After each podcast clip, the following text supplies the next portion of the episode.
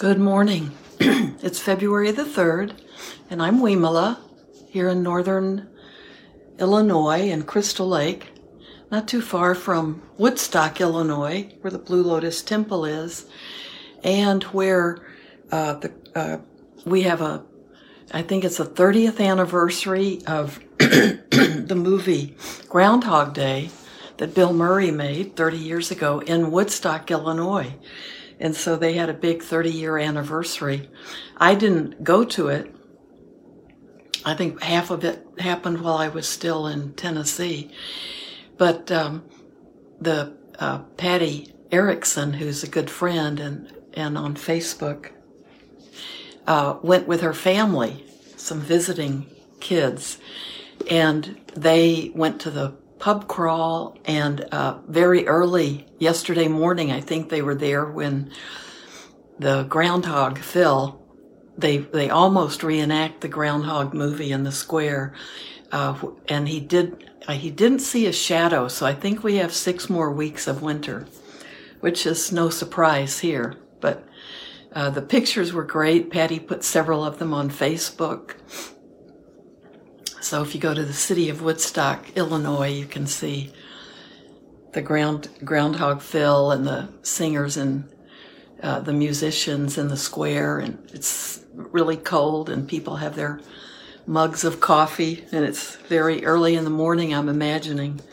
So uh, that's just a little. That's just a little of the history that makes Woodstock such a uh, kind of a fun a fun place, and the temple is just a block off the square. So we've had the city mascot come to things at the temple in the past and uh, join us for different different events. Listen to some chanting, and a lot of good memories, a lot of good people in the, in Woodstock. So today, back to our book. It's Robert Thurman's book, Wisdom is Bliss. And we're in the last chapters, and he's talking about samadhi, which is the uh, samadhi is a word in Pali that we think of as concentration. It's the meditation that's, it's the, uh, it's the, I don't want to say deeper. It's as our mind becomes more stable. I like to think of a definition for samadhi as a stable mind. We've worked with our mind, we've worked with our senses and, and our thinking, and we've worked with uh, understanding ourselves and, and knowing ourselves better and knowing our relationship to the world and to nature. And we're able to see things more clearly, and we've practiced mindfulness and um, working with the Eightfold Path, which this book is about. And then samadhi is the the uh, deeper state of meditation that everything is leading up to. So it's a natural progression. It's not something that happens through special initiation or anything, but it's um, in the Theravadan tradition. But it's it's part of the progression that we make as we begin to work with our minds, and we begin to see things more clearly, and have more and more have right view about the world and, and our part in it and connection to it. And so the meditation practice then becomes more and more samadhi because we have that stability. And that's that as our mind becomes more still and we can be more present at the, at the same time and uh, that's when we begin to have more and more insight and wisdom that comes from our practice. So we've, we've read the first part of it, and the last section we read is, was called Meditation Brings It All to Depth. And he defines uh, vipassana and jhana and bhavana, which is the word for the Pali word for meditation. And the last thing we read, we read, he talks about this is what I think is such an important sentence from the section before. When you understand something by reasoning intellectually, That is itself important, but the understanding needs to brought, be brought down from head to heart. It needs to be realized, made real for your whole being. And that's what, that's what uh, samadhi does. That's when we begin to, when we're, everything that we learn on the Buddhist path, we have to d- go through this process. We can understand it intellectually, and then we have to bring it from the head to the heart. And as he, he says, I love his words, it needs to be realized, made real for your whole being. So here's the next section uh, under realistic samadhi. And what this is talking about one of our favorite topics in the Theravada tradition too, the four immeasurables, the four contemplations. Climbing up the heavens through the four immensities. The four immeasurable or immense contemplations love, compassion, joy, and equanimity occur when lucid wakefulness brings you into full awareness of the imperfections of the desire realm so that you renounce the conscious levels of delusion, lust, and hate. You feel so much better in your own skin, hence automatically sympathetic or even empathetic about the condition of others who seem so obviously agitated from within by these impulses they cannot control and must blindly obey.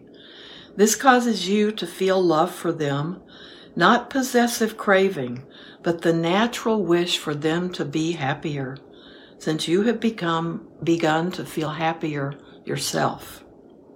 Having found the cessation of suffering in letting yourself go into the welling up of pleasant sensations in your body and mind.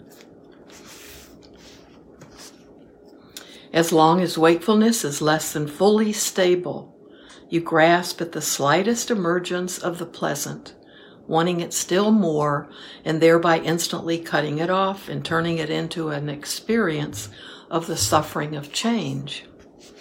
So, but we'll read that sentence again. It's really important. Uh, uh I'll read this paragraph again. The next sentence. When it becomes more stable, you are able to let it go on ungrasped, let it flow through you, and so approach the zone of stable happiness known as the love immensity. Let me read that paragraph because I think that's an important thing that happens to us. As long as wakefulness is less than fully stable, you grasp at the slightest emergence of the, pres- of the pleasant wanting it still more and thereby instantly cutting it off.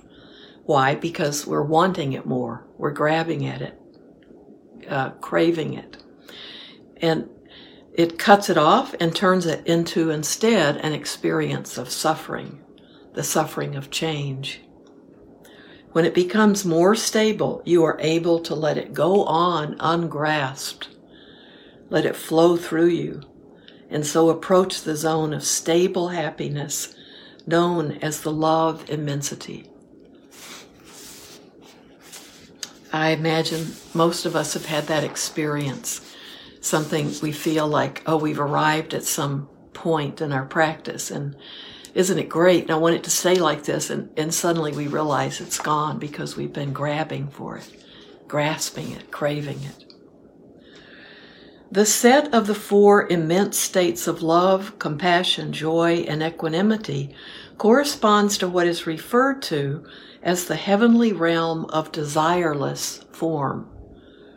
This realm of subtle, relatively boundaryless embodiment is known to be inhabited by celestial, purely bodied deities pure since complete in both male and female gender elements, hence free of desire for the opposite sex, natural celibates. Such pure divine states, however, are not an end goal for you as a bodhisattva seeking Buddhahood, though they are important for you to discover and access as part of your discovery of your own inner landscape outer cosmos reflects inner landscape. These immensities are also called the four contemplations. The factors enabling these contemplations are attentive consideration, careful analysis, physical fluency, mental bliss, and one pointed concentration, which are the antidotes, respectively, of the five hindrances depression, crippling doubt, irritability, agitation, and lust. We all know the five hindrances. As you ascend from the full focus, the full focus of lucid waking mindfulness to the level of feeling the release of inner freedom, you mobilize one pointedness to launch through the four immensities. And that one pointedness is samadhi. In the first of these four contemplations, that of love, your inner contentment overflows with the feeling of love that surges towards beings who you sense are trapped in frustration and stress, automatically wanting them to feel as happy as you do. You consider other beings' stress compared with your relief, which in turn raises your energy you analyze how they could be just as happy if they were more realistic. You develop a sense of fluency in your body, and mental bliss arises, making agitation unnecessary. These factors propel your one pointed concentration into the first zone of immensity, that of immense love that overflows from your own heart toward all other sensitive beings. Though this state of pure flow, its articulation in thought is, may all sentient beings have happiness and the cause of such happiness. Wouldn't it be nice if I could offer that? I must do so. So that's the, that's the, the articulation of the state is pure flow. I love that. But in terms of how we're thinking, moving into that state, may all sentient beings have happiness and the cause of such happiness. Wouldn't it be nice if I could offer that? I must do so. The flow state is immense, and you tend to dwell in it timelessly, and it is appropriately called a divine abode. When you fully realize it, you become aware that there are numerous divine beings, kind of like angels, who inhabit the same heavenly planes, not as meditating human like yourself, but as actual energy embodiments in that immensity. While you admire their loving condition, you restrain yourself from joining them and getting stuck in that state as you feel the state's remoteness from many levels of being, and you seek the Buddhahood that interconnects with all. And there he's talking about when we get into one of these beautiful states, we realize that we're also moving through them. We're not just staying in one because it feels good. We're, we're learning and we're experiencing them, but we're, we're not stuck there. After some time, as you were previously oriented with motivation to actually bring about your willed happiness, your consideration and analysis functions fulfill themselves by revealing that the beings themselves are not very happy already. They are suffering. Realizing that, your heart gushing immense love, excuse me, realizing that your heart gushing immense love moves you naturally into the second of the four, the immensity of compassion. Compassion here is the will to relieve the beings from their suffering and embrace their pains and agonies with the immensity of your flowing, loving happiness. Your flow state thus expands even further leaves behind consideration and analysis, and abides even more fluently and blissfully in the immensity of compassion, articulated in the thought, and this is the thought when you're working with compassion, karuna, may all beings be free of suffering and have the causes of freedom from suffering. Wouldn't it be nice if I could offer that? I must do so. So, the thought is may all beings be free of suffering and have the causes of freedom from suffering. Wouldn't it be nice if I could offer that? I must do so. After a timeless time in the divine abode of the compassion immensity, your sense of constriction within embodiment diminishes naturally. Your physical fluency becomes fulfilled in the immensity of bliss, bliss that overwhelms a perception of constrictedness of beings and resonates with their own inner pleasantness, their own deeper reality of freedom from suffering. At this point, you ascend and expand into the third of the four, the bliss of the joy immensity. We call this mudita or sympathetic joy. So it's joy not only for yourself, but joy for the happiness and success of others. So at this point, you ascend and expand into the third of the four, the bliss of the joy immensity, the factors of consideration, analysis, and fluency all fulfilled in the divine abode goodness, excuse me, in the divine abode of immense joy, articulated in thought as, May all beings have the reality joy that is free of any suffering and the cause of such joy. Wouldn't it be nice if I could offer that? I must do so. So then we've, we we move on from one state in our practice, from from uh, loving kindness to compassion to joy, when we when we fill the space and need to naturally expand and move on. I love that the feeling of filling that space with our own desire to help those in, who are in in need of that help to understand their state of uh, to understand their their misunderstanding of the uh, of uh, the clarity we can find in nature and in wisdom teachings. May all beings. So here's here's the wording again for uh, joy or mudita. May all beings have the reality, joy that is free of any suffering, and the cause of such joy.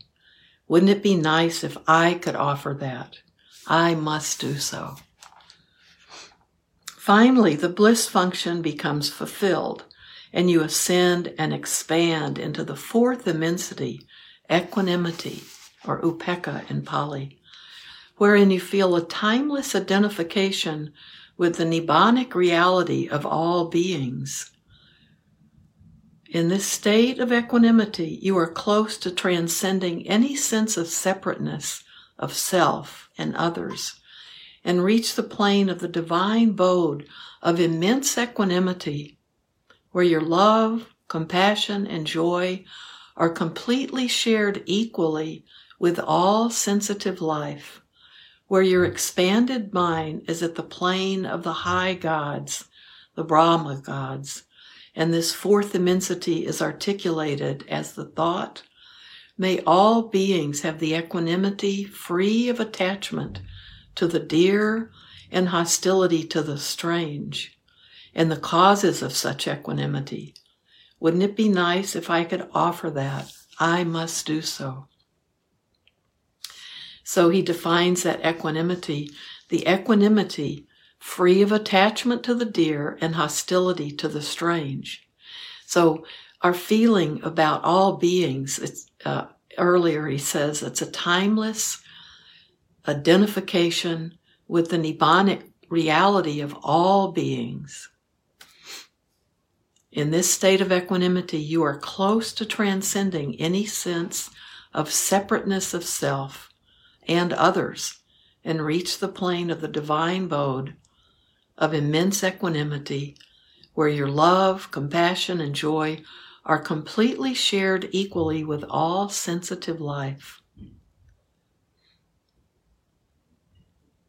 So, equanimity is sometimes hard to define, and I think this de- definition does a really good job of it.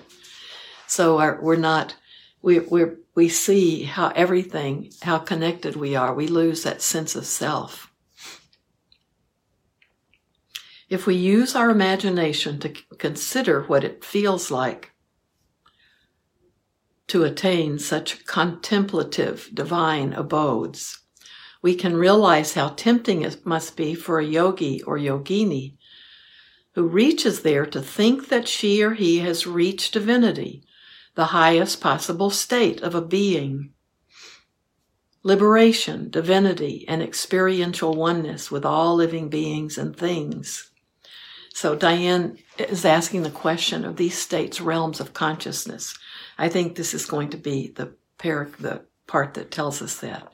In fact, a yogi or yogini who is unprepared will definitely consider these abodes as far preferable to ordinary desire realm humanoid planes or even desire realm pleasure heavens and would be quite likely to choose rebirth in the court of great Brahma or even seek his throne.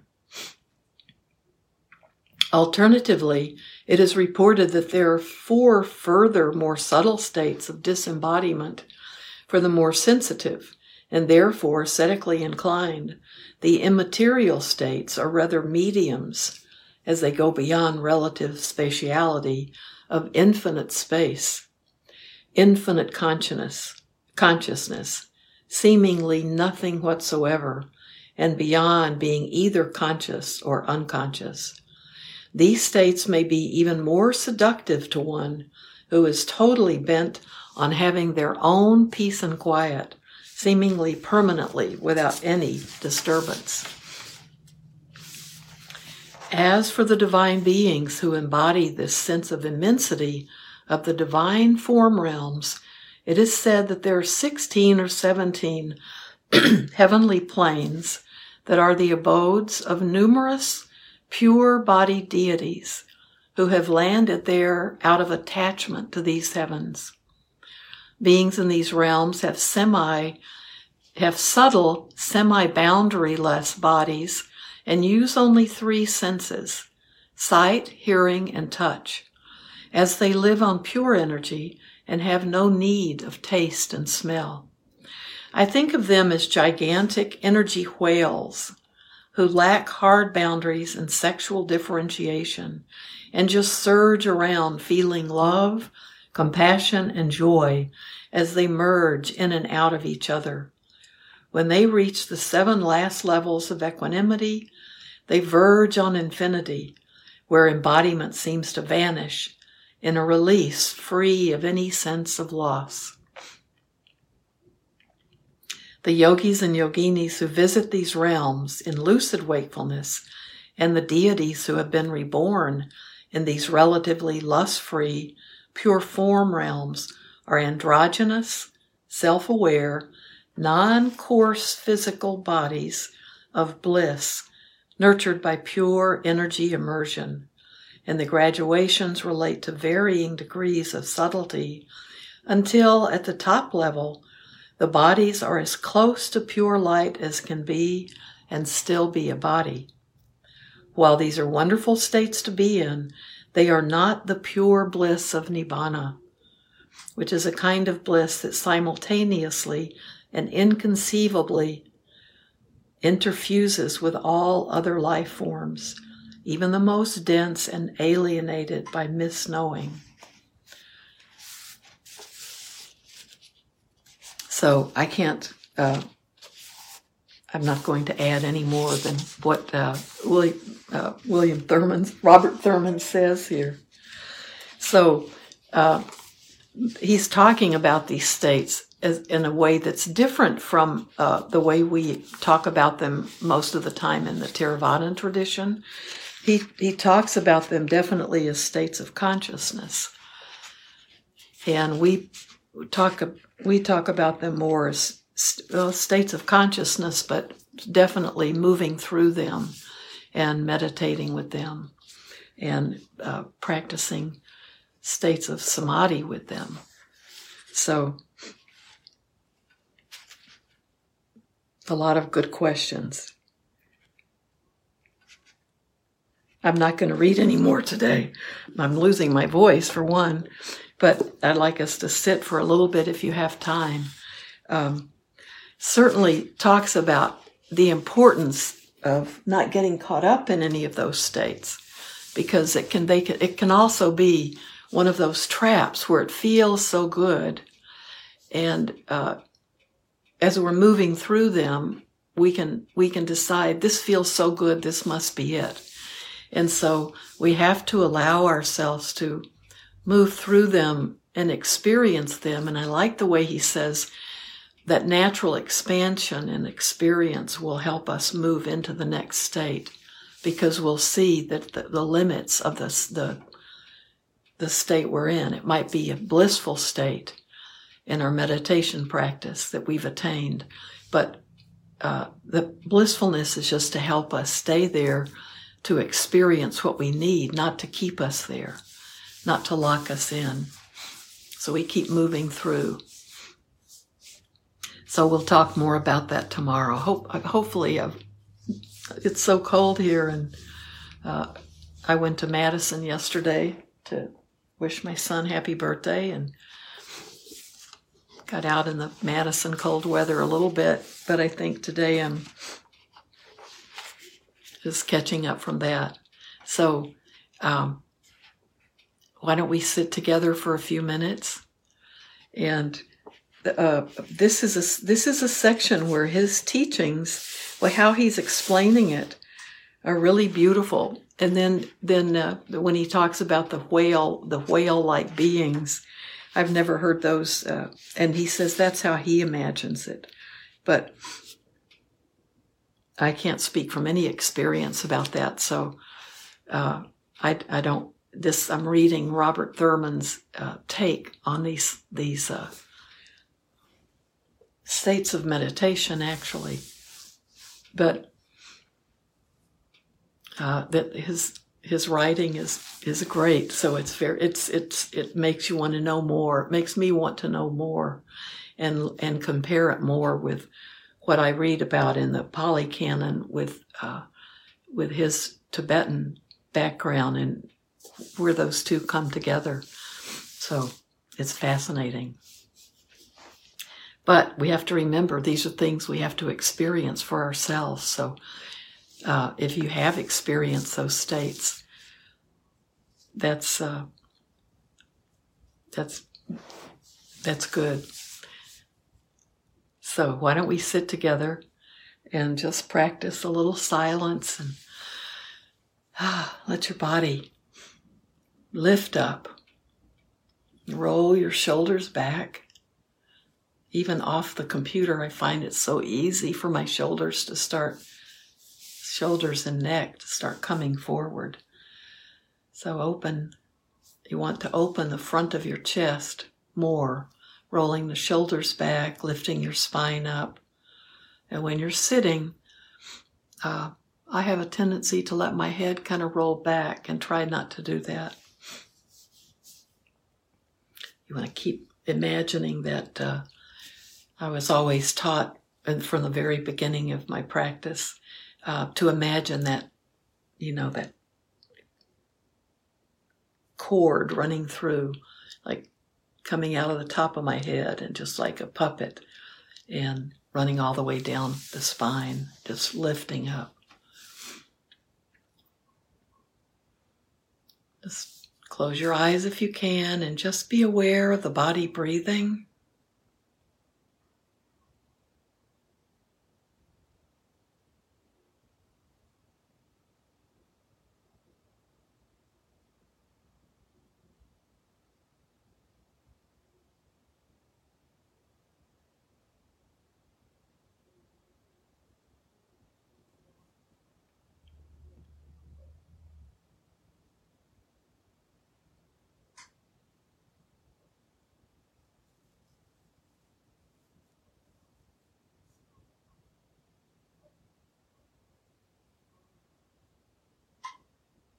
Just stay with the breath.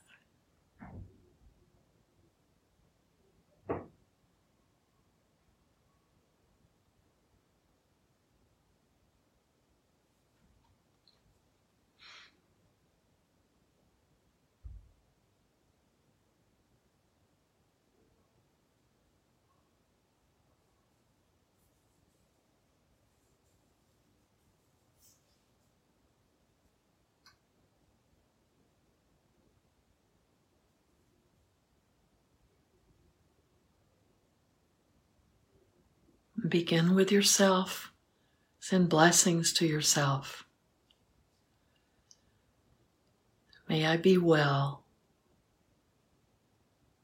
May I be content and able to find joy and happiness in the world, finding it first within myself. May I be free of all suffering and the causes of that suffering. May I be at peace.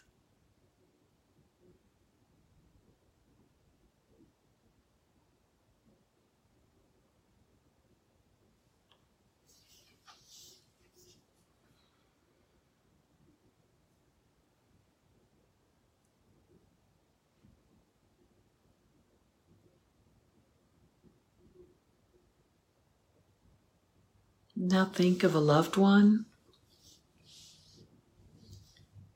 Try to think of one person each day.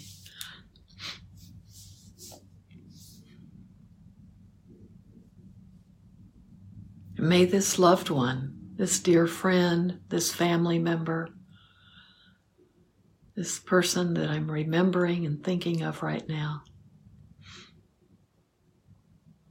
or dear pet,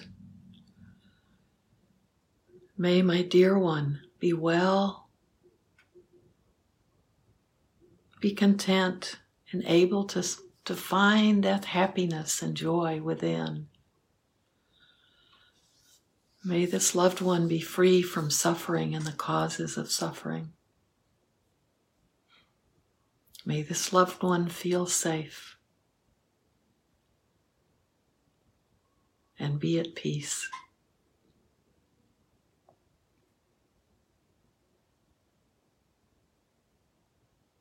And these good wishes are our blessings.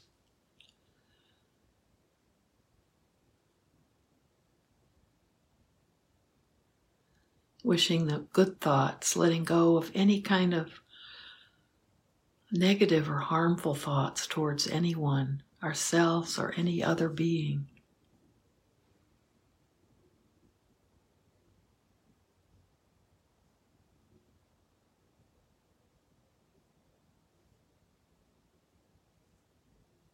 And now, if you have a challenging person, maybe someone you have to have a meeting with today, someone you need to talk to and you're not looking forward to it, think of your difficult person, the one challenging you.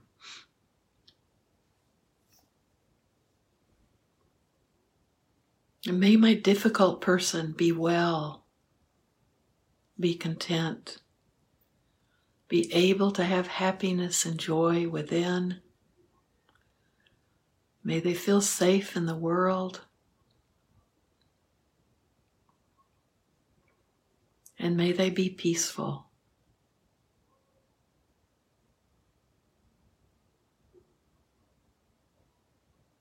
See them as someone just like you.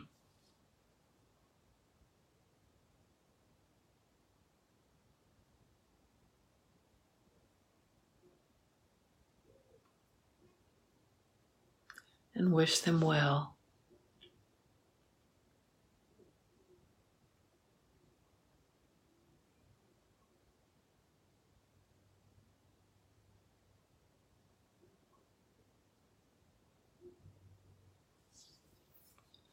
And as we end, may all of us